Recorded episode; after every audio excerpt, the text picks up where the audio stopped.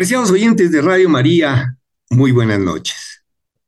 Gracias al Dios de la vida porque me permite llegar nuevamente hasta nuestra emisora para generar su taller de la salud. Su servidor Gilberto Acuña Gómez, médico pediatra, tiene el gusto de hacer presencia en sus hogares nuevamente y agradecerles por anticipado que nos abran sus hogares y nos presten su atención para escuchar la reflexión, los comentarios y todo lo que alrededor de la salud, la educación en la salud y en esa autogestión de la salud, en el cuidado de la salud personal y familiar y social, que siempre ha sido el enfoque de nuestro programa. Igualmente a nuestra Madre María, porque sentimos su presencia amorosa en este programa y en todos los momentos de nuestra vida que nos está acompañando a cada instante y nos está iluminando y nos está protegiendo. Igualmente, eh, agradecimiento al padre Germán Acosta por abrir este espacio para la emisión de este programa y al equipo técnico que hace en realidad esta emisión. Muchísimas gracias a todos. Para esta noche, en la línea de nuestras reflexiones que hemos tenido en programas anteriores, he invitado a una persona que nos va a dejar mensajes muy especiales alrededor precisamente de lo que significa la salud, de lo que significa la salud, no como esa ausencia de enfermedad o ese completo bienestar físico, intelectual, espiritual, social que a veces se plantea, sino que tiene otro enfoque totalmente distinto. No me voy a extender mucho en hacer la presentación de ella porque nos irán descubriendo en la medida que ella vaya presentando su experiencia de vida, nuestros oyentes irán descubriendo quién es y por qué esta experiencia de vida tan importante. Para invitarla, pues me baso en que conocí su libro, es una publicación que hace muy reciente, el 2022, 2022, que se llama Mi vida, el desafío de vivirla y el placer de agradecerla. Ella es Alexandra Carvajal Murcia. Muy buenas noches, Alexandra. Un saludo para nuestros oyentes.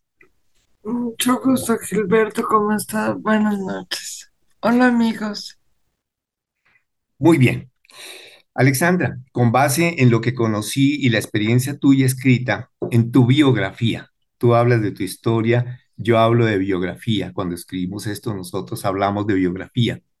En la biografía que tú escribiste hay una cantidad de datos muy importantes y yo quiero que esa historia nos, la, narres muy sucintamente porque es, es amplia, es extensa de muchos años, pero para que nuestros oyentes contextualicen hacia dónde eh, vamos nosotros a llevar la reflexión de esta noche, por favor, nárranos esa historia de vida tuya. Mil gracias.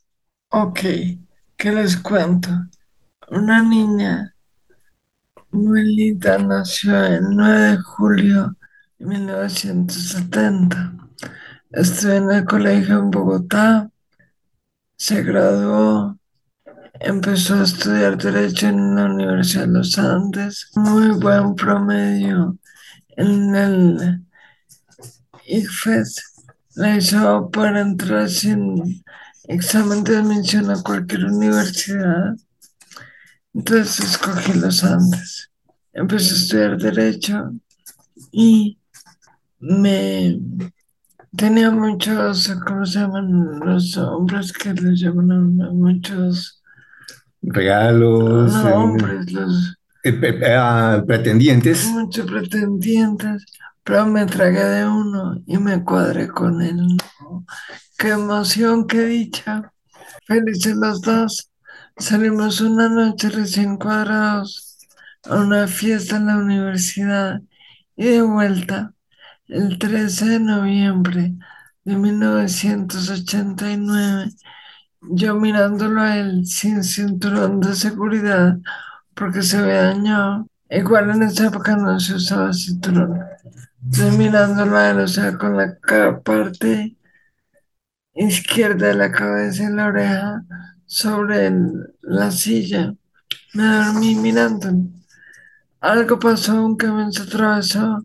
La cosa es que yo dormía no me di cuenta cuando él esquivó el camión vez de frenar para no voltearnos porque el piso estaba mojado, la punta del camión empezó a entrar por arriba de mi oreja, atrás del ojo, o la sien, rompió el cráneo, empezó a hundir el cerebro, afectó el oído, fracturó la mandíbula, la nariz, el ojo me quedó torcido y que entre la guantera y la silla no me podían sacar. Entonces, no me acuerdo de más, sí, mentiras, nunca me acuerdo, no me acuerdo ni del accidente, afortunadamente. Creo que por eso tengo esta, este humor tan negro. Qué pena. Tranquila, no te preocupes, porque como pueden, eh, van a apreciar nuestros oyentes, eh, esa es una de las eh, fundamentaciones importantes cuando, cuando hemos dialogado con Alexandra, en, en que ella ya vive su vida. Sí, ha habido humor negro en lo que ella toma, como lo dice, pero yo diría que no es humor negro, es ese, ese apropiarse de su vida, es aprender a vivir con una condición. Adelante, Gracias. Alexandra. Entonces, bueno, cuando me pudieron sacar, llegué a la clínica Santa Fe, estuve en, en- me metí en la sala de resucitación, estuve con oxígeno, no sé qué más tubos tenía, tenía muchos aparatos.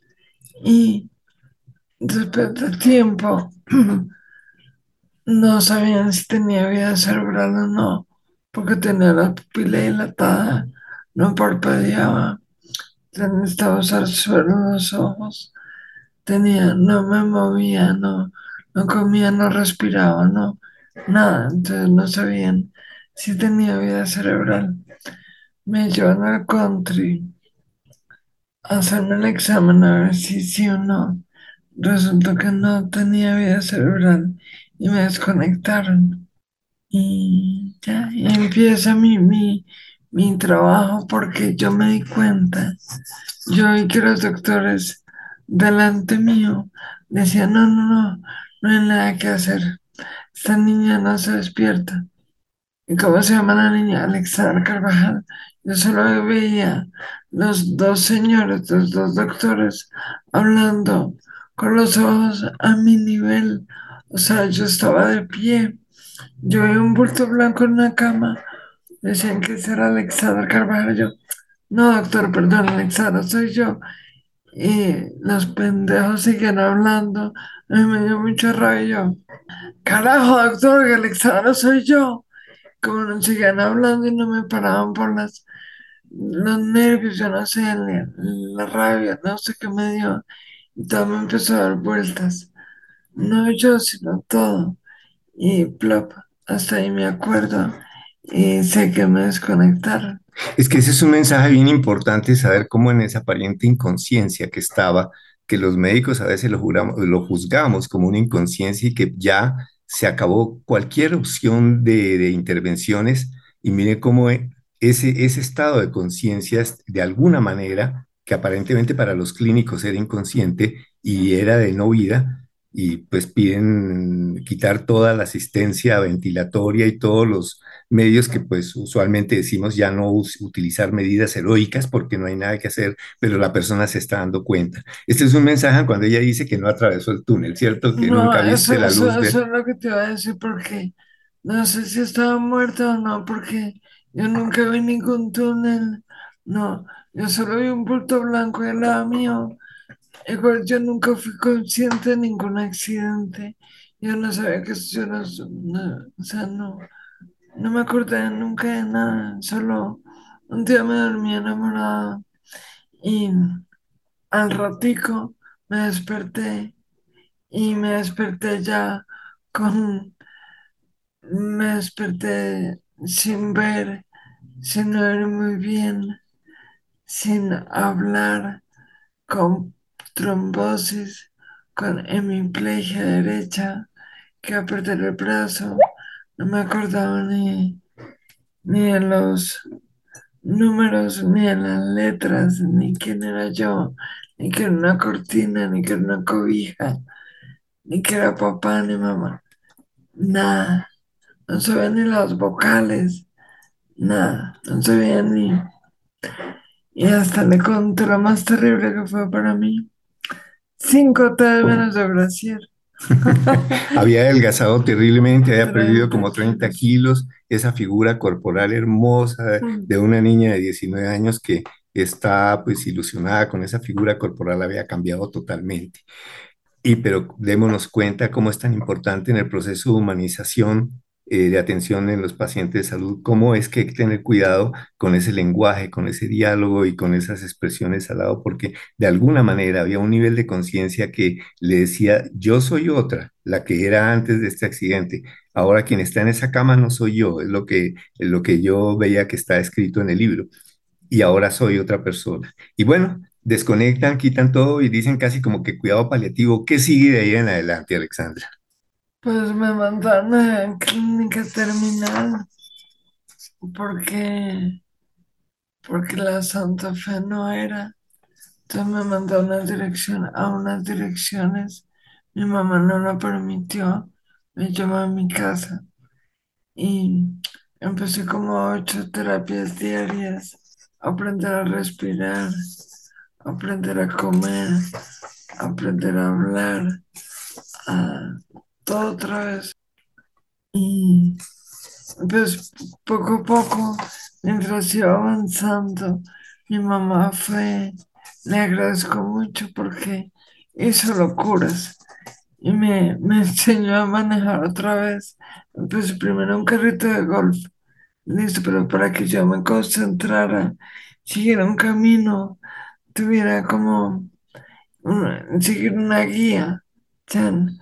Después, con el tiempo, me, como si fuera chiquita, abría las piernas en el, en el carro, me sentaba en la mitad, las dos somos grandísimas, me enseñó a manejar otra vez. Y con los años, pues con el tiempo, me empezó a prestar el carro para ir a mis terapias, que eran a dos cuadras de la casa, pero me sentía capaz, sentía logros y eso para mí, esos regalos para mí me hacían sentir valiosa, que yo valía para algo, que era útil. Entonces me sigue esforzando. Y es que es tan importante ver esa parte porque pues también nos cuenta toda la recuperación de su brazo, un brazo que derecho que se decía prácticamente incapaz y lo va recuperando, lo van trabajando con todos estos elementos que dicen que conduzca eh, una mamá creativa que empieza a ver varias cosas. Y ahí hay, un, hay una frase en, en, el libro de, de Alexander, Mi vida, que dice, y así empecé a crear mi mundo.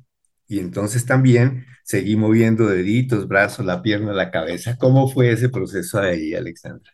Pues, ¿cómo aprendí a, a no dejar quietos los dedos? Con cada propaganda que veía en radio, la televisión o cualquier, siempre ponía música, siempre te movía los dedos al ritmo de la música, cuando no podía repetir la canción, a través de que los dedos se movían, y todavía, todavía con propagandas, con canciones, con radio, con todo, los dedos escuchan? Posiblemente alcanzan a escuchar que ella tararea canciones y las eh, sobre la mesa golpetea para seguir motivando y desarrollando esto. Hay una, hay una experiencia, una anécdota mm, hasta cierto punto difícil que eh, tú narras acá, que tu hermano intenta, eh, pues el joven, son personas jóvenes que deben salir a, a, a un bar, a una rumba, y qué experiencia dolorosa tal vez pasó en eso, pero motivante a la vez. Mira, pobre, pobre, bueno, ya les cuento. Yo en cama, yo veía que llegaron muchos amigos, me visitaban, y después al final salían todos y yo me quedaba, yo, antes se habrán ido, me imagino que rompía, pues una noche me sacaron mi hermana Marcela y mi hermano Gustavo. Qué delicia, yo amaba el 82, Pipeline, me encantaba. Entonces, no me acuerdo ni cómo fuimos ni cómo me bajé, pero ya no tenía silla ruedas, mi hermano me alzaba, pues yo me caminaba apoyado en él, tenía el pie tieso para abajo, la rodilla tiesa, la cabeza torcida, la, mandíbula abierta, se me escurrían las babas, listo, hueco en la cabeza rapada, listo, pero fui, salí, y llevamos llegando al bar, y mi hermano y un amigo, ¿qué hubo, X? Pedro, Pablo, Juan, no me acuerdo cómo se llamaba, ¿qué hubo? ¿Qué hubo, Gustavo? Y me miró, le presenté a mi hermana, y yo pues no podía hablar todavía, yo hablaba por la nariz, respiraba por la boca. Entonces, pues el sonido era muy cultural, muy, nada, muy, muy- raro, pues. Y no tenía brazos, le dije, mucho gusto. No sé cómo sonó. Él se volteó a mirar a mi hermana y dijo, qué linda su hermana. No, no se imaginan lo feliz que yo fui. Me sentí lo máximo. ¡Ah, ¡Qué delicia! Le parezco bonita. ¡Qué maravilla! Yeah. Y se volteó, sigue escuchando lo que más decía, que sigue siendo chismosita. Entonces le dice, Gustavo, yo no sabía que usted tuviera una hermana retrasada. ¡Ah! Después de ser yo la pila, la culta de la que, me digan eso, para mí fue un cachetón brutal. No tengo nada en contra de los, de los retrasados, no, sino que para mí, siendo una niña creída, todo, y que de un día para otro he cambiado, que me crean retrasada, fue muy duro para mí. Entonces, yo dije, Dios mío, me toca trabajarlo, porque si este chino me dice es porque parezco, toca aparentar que no lo soy. Entonces, empecé a tratar de hablar exacto lo que me preguntan y no extenderme tanto, porque pues no hablo muy claro, entonces mejor contestar lo específico y, perdón, Y ser muy concreto. Ser concreta y tratar de cerrar la boca. Empecé a tratar de mantener mi columna recta, de cerrar la boca, que no se me escurrieran las babas, aprender a parpadear más, pues sin tanta fuerza y frente al espejo tratar de verme en una mujer normal. Y hoy en día les cuento que la cojera no se me nota. Ya estaba en la calle, a veces me pitan porque les gusta mi tumbao. Qué Qué hermoso. Pero eh, también es un mensaje y una enseñanza de cómo no, no resaltar ni de ninguna manera eh, tipificar a las personas. Eso de ay, tu hermana retrasada. No, pues no, está tu hermanita y listo. No, pues Por algo está acá. No, no, no, pero, pero, pero es que eso es un mensaje, Alexandra, para Sí, nuestros oyentes. Es un mensaje para que no, no juzguemos a las personas Que sobre no apariencias. No. ujú. pendejo, pero si alguna vez los juzgan, el pendejo es el otro. Claro, es el que se daña, se hace daño es uno. Bueno, hay cosas interesantes en todo lo que hemos eh, leído, he leído de tu libro, pero bueno, siguió cirugía, recuperación, el maxilar para recuperarlo. Hubo nuevos ingresos a la universidad. Cuéntanos un poquito acerca de esos ingresos a la universidad para seguir estudiando. Lo del derecho, que estuviste haciendo algo de derecho, Mira, y, yo y fuiste a fuiste a, y fuiste a, a, a Mi- a Miami, en casa también estuviste en la, la Florida. Así, allá me, me atracaron, pues yo perdí muchos kilos y como toda la vida había sido grandota, entonces ya me quedaban bien chorcitos pegados y me cobraron chorcitos y una remera. Me, me pararon, me atracaron, me asusté mucho, no lo permití y arranqué. Cuando arranqué me dispararon tres veces. Gracias a Dios no pasó nada. Sí, no, Pero lo importante es que ella en ese tiempo estaba buscando hacer nuevas cosas con, con las limitaciones físicas que hubieran podido quedar buscó nuevos, nuevos, eh, nuevos horizontes. Ella estaba buscando nuevos horizontes. Y aprendí a hablar otra vez inglés. Y, Exacto. Y llegué otra vez a Bogotá a estudiar Derecho. Y me gustó mucho lo, algo que, yo no tengo muy memoria, pero lo que tengo es lo que, como yo estudié ahora como creándome una novela, siguiendo el hilo, viendo, como poniendo mi corazón en qué haría yo y por qué, basándome, argumentando mi decisión, en qué artículo, qué parte de la Constitución o por qué basa el derecho. Y así contesté una, un primer examen que tuve y todo el rito lo contesté, estaba al revés de lo que lo que decía la teoría, pero estuvo tan bien argumentada y con tanto Con bases, bases bien y bien redactado, bien sí, argumentado. que me felicitaron y saqué 4 3 sobre 5, 4 5 sobre 5 y fui feliz. Fíjense cómo es la- esa lucha, esa lucha por, por seguir adelante, por Porque superar eso, eso me ayudó a creer en mí. Y no solo, no únicamente lo he escrito por la gente muy importante, sino yo lo logré hacer. Con mi, con mi lógica, con mi esencia, con las bases que he tenido de educación en mi vida.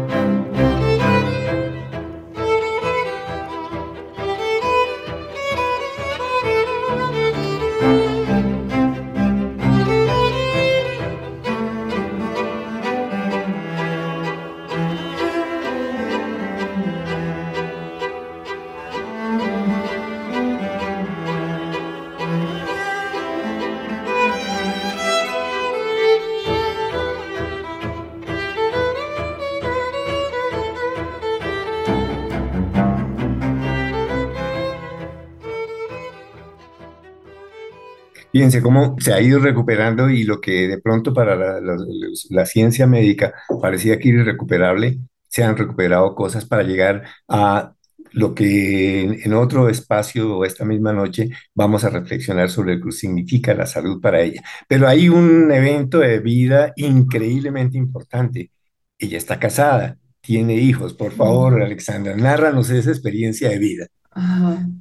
A mi esposo lo conocí, le gusté cuando entré a hacerle una entrevista, porque yo quise hacer una, pero para donde estudiaba, no me acuerdo. Bueno, tiene, necesita este abogado la, porque yo admiraba mucho a Antanas con su ideología y él era asesor del alcalde en esa época. En la época de la alcaldía de Mocos. Ujú. Entonces le pedí cita, listo, me coqueteó como yo no quería nada y quería simplemente la entrevista, le cancelé la cita, salí ah, y le pedí, le volví a pedir cita a los cuatro meses. Ahí sí llegué coqueta total. Y salimos la primera vez y a los cuatro meses estábamos casados. Qué maravilla. Se dan cuenta de cómo una persona eh, que valora lo que es, no sus circunstancias, no circunstancias especiales en que, en que pues habían cada unas limitaciones por este accidente tan grave que verdaderamente, si uno lo mira desde el punto de vista médico, dicen era un accidente incompatible con la vida. Por la narración que, que Alexandra me ha hecho de la forma del accidente, si uno lo ve médicamente, uno dice no, era incompatible con la vida lo que transcurrió en cuidado intensivo era incompatible con la vida. Y vea que ahora la tenemos aquí en la vida, transmitiendo vida. Pero es que no solo eso. Se, se- se, eh, conoce al abogado, eh, se enamoran, se casan y, Ah, sí. y Pero los médicos sí me dijeron muy claro, me dijeron, qué pena, Alexandra, por lo que sufriste. Físicamente es imposible que quedes embarazada, no puedes tener hijos. Dije, listo, perfecto. Tengo dos. Y, So- Son dos experiencias de vida increíbles escuchar la narración de esas dos gestaciones. ay, Dios mío, fue algo hermoso, con mucho sufrimiento los nueve meses. Pero, y cuando nacieron también, cuando nacieron, y ahora, tener un hijo, pucha, es muy fuerte. Es muy fuerte. Te, te- te- te- te toca entregarte toda para que para lograr sacar algo de un bebé. Es muy fuerte. Pero mi esposo y yo lo logramos y hemos logrado formar un equipo entre todos. Todos ayudamos en en todo, nos apoyamos y creemos todos en cada uno. Son hijitos que hoy día están de Mi, el 26, ¿qué? nene, el, 20, el nene tiene 21, el el nene menor. tiene, el menor tiene bebé, El el bebé que es bebé un, 21, es gigantesco, es un atleta, el bebé tiene 21 y el nene tiene 26. 26. Y ya el nene se fue a la casa, se independizó, ya Vean creció. ustedes, ha criado a sus hijos, ha sido madre de familia, asistente en el colegio, pero hay una experiencia interesante en el colegio. Recuerda que tus hijitos tuvieron que vivir una situación muy, muy especial en el colegio, que peleó con sus amigos Ah, porque en habla- no hablaron bien de ti. Pues eso no sé, yo ahí cuento un par de experiencias, pero todos los días algo pasaba. Todos los días ellos fueron muy fieles a mí. Ellos creyeron siempre en mí, decían, porque se burla de mi mamá, porque ¿qué tiene de raro la voz de mi mamá? La voz de su mamá, jajaja, porque su mamá habla así. Sí, sí, porque es lo mismo que la suya, habla como habla la suya. Su mamá tiene su voz la mía tiene la, la voz de la mía. Igual que a usted se le salen los mocos, a mí también y mi mamá también. Todo el mundo tiene mocos, hace chichi, todos somos normales. Punto. Y les agradezco mucho a mis hijos la fuerza que me dieron y el apoyo tan hermoso. Eh, en la, en la narración de la biografía, de la historia de vida de Alexandra, yo encuentro un punto que es bien importante eh, para las personas que piensan en terminar los embarazos en aborto. Con su primer embarazo, el médico le sugirió que, no repito las palabras que ella le dijo, porque, pero cuando le dijeron que abortara, eso sí que es una experiencia de vida, por favor, para esas personas que están preconizando y que están eh, insistiendo en la, ese llamado de derecho de la mujer al aborto. Ese es un momento muy intenso, pero muy importante también de Alexandra. Fue, lo que pasa es que el doctor me dijo, ay, mi amor, me, me enteré que te casas, me dijo. Dije, sí, doctor, me caso. Vine a averiguar cómo debo cuidarme estando embarazada. Me dijo, tranquila, gózate tu matrimonio porque no puedes quedar embarazada.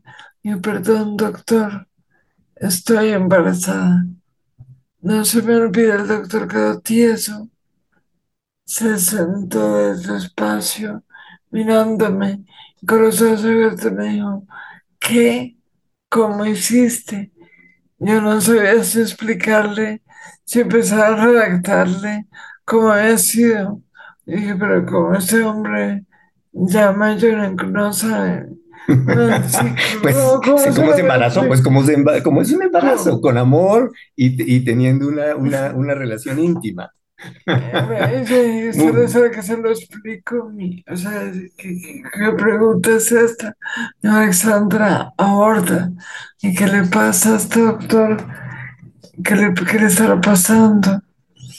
Porque yo, desde chiquita, he sido, me he preocupado por ser una buena persona, no por recibir aplausos ni regalos, sino porque me gusta vivir en un mundo armonioso, una vida armoniosa, donde todos nos ayudemos, que todo sea... Fluya, hermoso, Sí, haya belleza, haya bondad, haya amor. Estoy segura, siempre he actuado sabiendo que no, no espero ningún castigo por ningún lado. Entonces, cuando, me, cuando supe que estaba embarazada, yo le agradecí al cielo semejante milagro. Y me dice este doctor, perdón, aborta, ¿qué le pasa? ¿Qué le pasa, doctor? Y entonces lo mandé a Lejos, que, le que hiciera otras cositas porque no me Pobre molestara doctor, más. pero recibió una lección de vida y después saber que tuvo su hijo. Y ese Ahí me lo encontré comiendo hamburguesa una vez. Le dije, dije, "¿Este ¿quién es? ¿Quién es? ¿Quién es? Me dice, hola Alexander. Dije, usted fue mi doctor, ¿verdad? Sí, claro. Dije, "Ve, ese niño que ve que está ahí comiendo hamburguesa, fue que usted me mandó a abortar. Hasta luego. ¿qué lección? Y el segundo hijo, cuatro mil gramos al nacer. Eso uno médicamente, yo que soy pediatra, digo, uy, pero ¿cómo hizo con, con sus dificultades? Increíble. Sí. Bueno, esta emocionante represión, bueno, vamos a hacer una pequeña pausa y enseguida con- continuamos en esta maravillosa entrevista con Alexandra eh, Carvajal Murcia, una persona con una experiencia de vida tan increíble que me pareció tan importante y que me pareció que toda esta experiencia muy aplicada a nuestro concepto de salud. Y parto de, de esta frase que encuentro, este parrafito que encuentro aquí en su libro. Dice, he tenido también que aprender a tener dignidad, porque tanto en la vida como en el juego aparecen las zancadillas, y también he tenido que vivir la trampa y la envidia. Eso pues, me hace ver que hay una experiencia de vida muy fuerte. Y le preguntaría a Alexander en este momento, con al- algunas restricciones que, que, persisten después de todo ese proceso maravilloso de recuperación, pero tú eres o te sientes sana. No, Gilberto, no me siento una mujer sana. Soy sana. Eso es espectacular, esa respuesta. Me parece fundamental. Es sana, porque así es como nos sentimos. No parece, pero es que también tenemos que ver lo que es la publicidad hoy en día. La publicidad son los modelos perfectas, que los senos, que la cintura, que las nalgas, pero que la voz, que soprano, que mi belleza. La he trabajado tanto, logrado tanto que soy hermosa. Siento que así no sea como como la, la modelo, la Miss Universo, no importa, mi, mi belleza, sé que la hago sentir, creo, usted dirá. Sí, total. Soy testigo de que nos hemos conocido recientemente, pero es una persona que transmite seguridad, que transmite, pues, que, que se, se presenta como una mujer, como una mujer muy afable, muy amable, que como, como debe ser una dama. Y eso es muy importante. Y con respecto a, a tu accidente, dice en el libro, de pronto sí, había sufrido un accidente, pero eso es un accidente, algo para aprender, no para culpar a nadie o mortificarme. ¿Por qué surge esa idea? Por- porque a quién le echo la culpa y para qué. ¿Quién, quién puede hacer algo? Nadie. Sé, sé que me amaba mi novio. Sé que no me estrelló con culpa. Sé que los tres que estábamos en el carro sufrimos y nos esforzamos los tres hemos salido adelante. Antonio, Jorge y yo.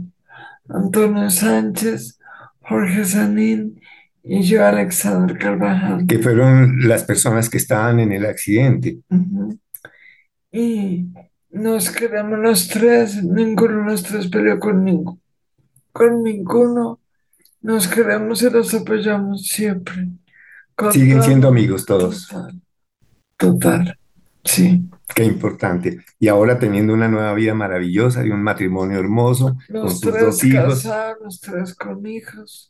Qué belleza. Hay una, una parte en donde dice eh, con base en, también en, lo, en la respuesta que me ha dado a la pregunta que yo hice, dice, el por, el, bueno, más bien como muestra de agradecimiento a la vida que siento, sencillamente soy feliz. Y eso trato de irradiar, felicidad, tranquilidad, caridad. ¿Cómo has, ¿Cómo has adquirido eso?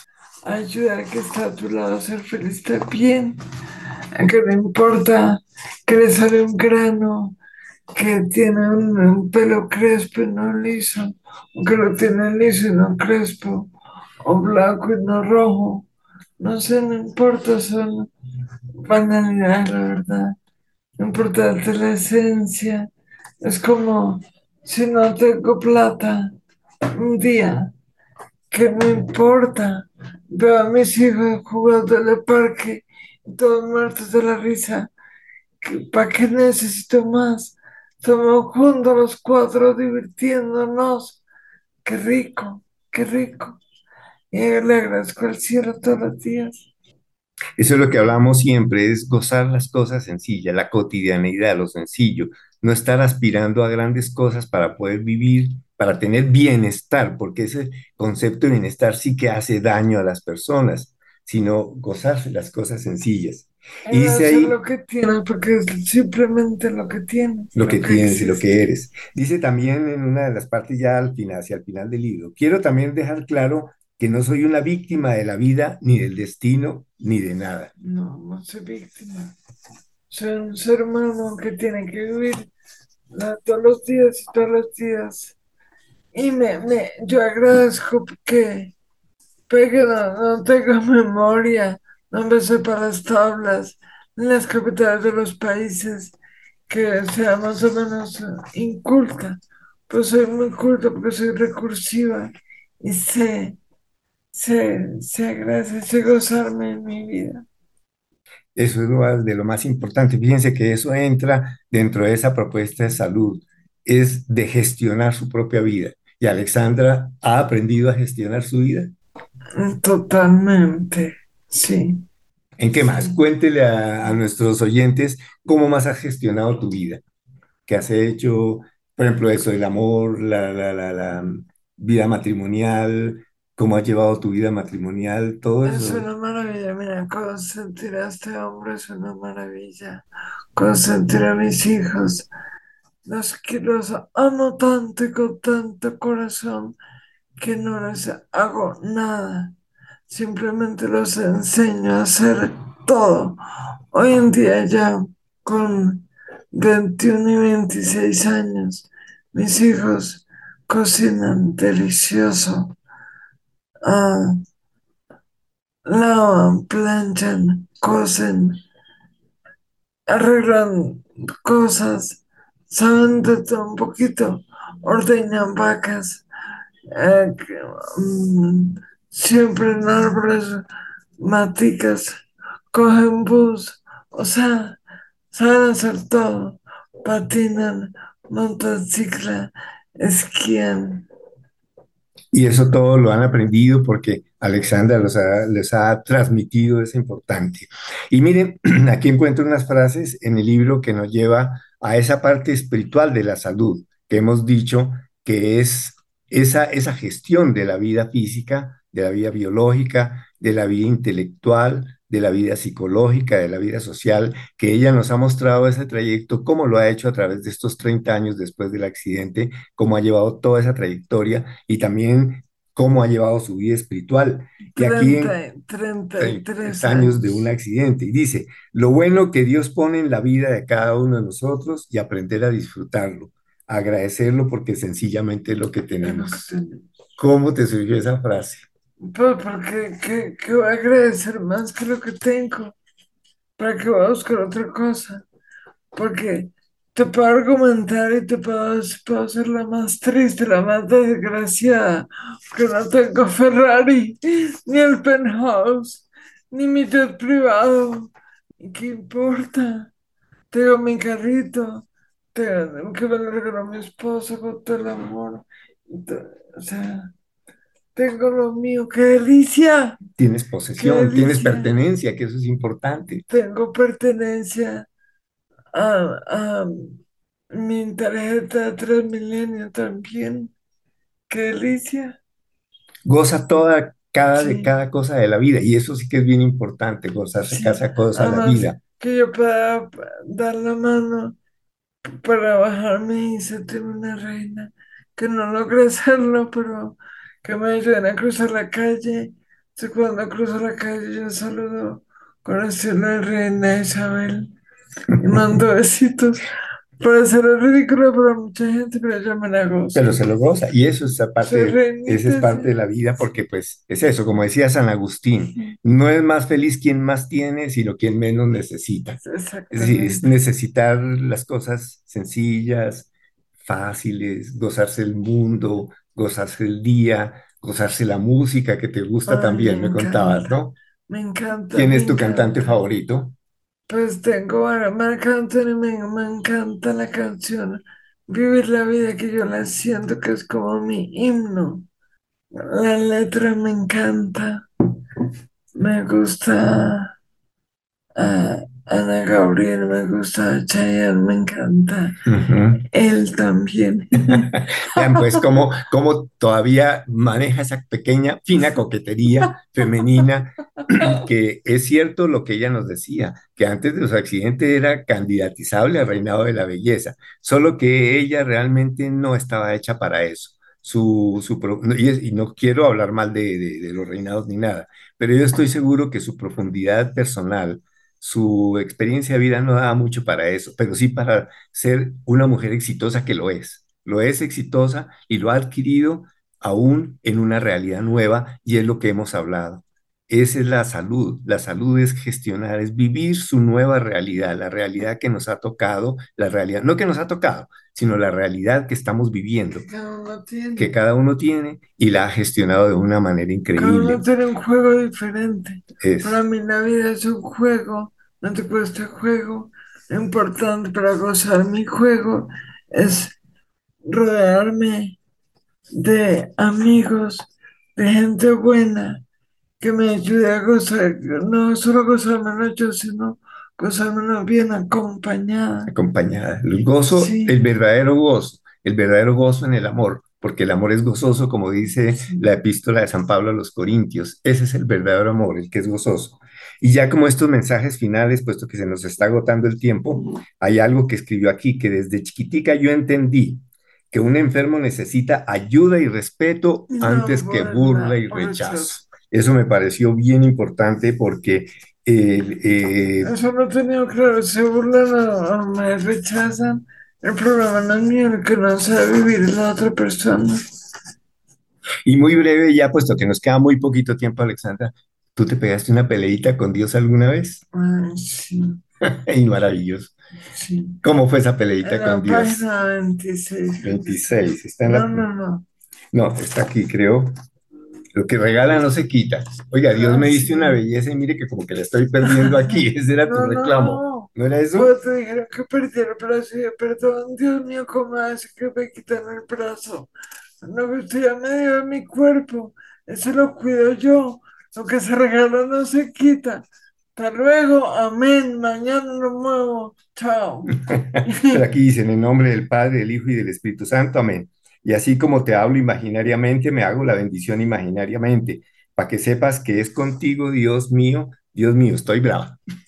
me fascinó esto, porque pues sí, realmente la persona que tiene una enfermedad, una discapacidad, un cáncer, alguna cosa, yo sé que peleamos con Dios, Dios no tiene la culpa de esto, ni Dios nos manda eso, pero como que buscamos siempre un culpable, el primero es Dios, pero me fascinó esta peleita y le decía, y yo estoy brava, le decía a Dios, eso fue genial. Alexandra, qué experiencia de vida tan espectacular que nos has contado esta noche y ese mensaje que queremos dejar de lo que es salud, recuperar la salud y verse hoy día como una persona sana con algunas limitaciones, pero que le permiten vivir y ser constructiva y ser creativa. Perdóname, pero es que no hay nadie perfecto. Además. No hay nadie perfecto. A mí se me pueden notar un poquito más rápido mis imperfecciones pero yo agradezco lo que puedo trabajar. De pronto me tocará trabajar un poquito más que cualquier otra persona, pero si también soy capaz de trabajar, más lo agradezco. Y desafortunadamente hay personas que con todo completo, todo bien, y no son honestas, no cumplen y eso sí que es más grave. Mejor uno en su condición, ser honesto, ser constructivo, ser creativo. Amén. Muy bien, pues para todos nuestros oyentes, muchísimas gracias por habernos acompañado esta noche. Gracias a Alexandra por esta experiencia de vida. ¿Quiere decir algo más al final? Espero, si quieren leer mi libro en la Librería Nacional, está Mi vida, el desafío de vivirla, el placer de Muchas gracias. agradecerla, Alexandra Carvajal, Murcia. Gracias. Muy bien, gracias y muy buenas noches para todo. Feliz descanso.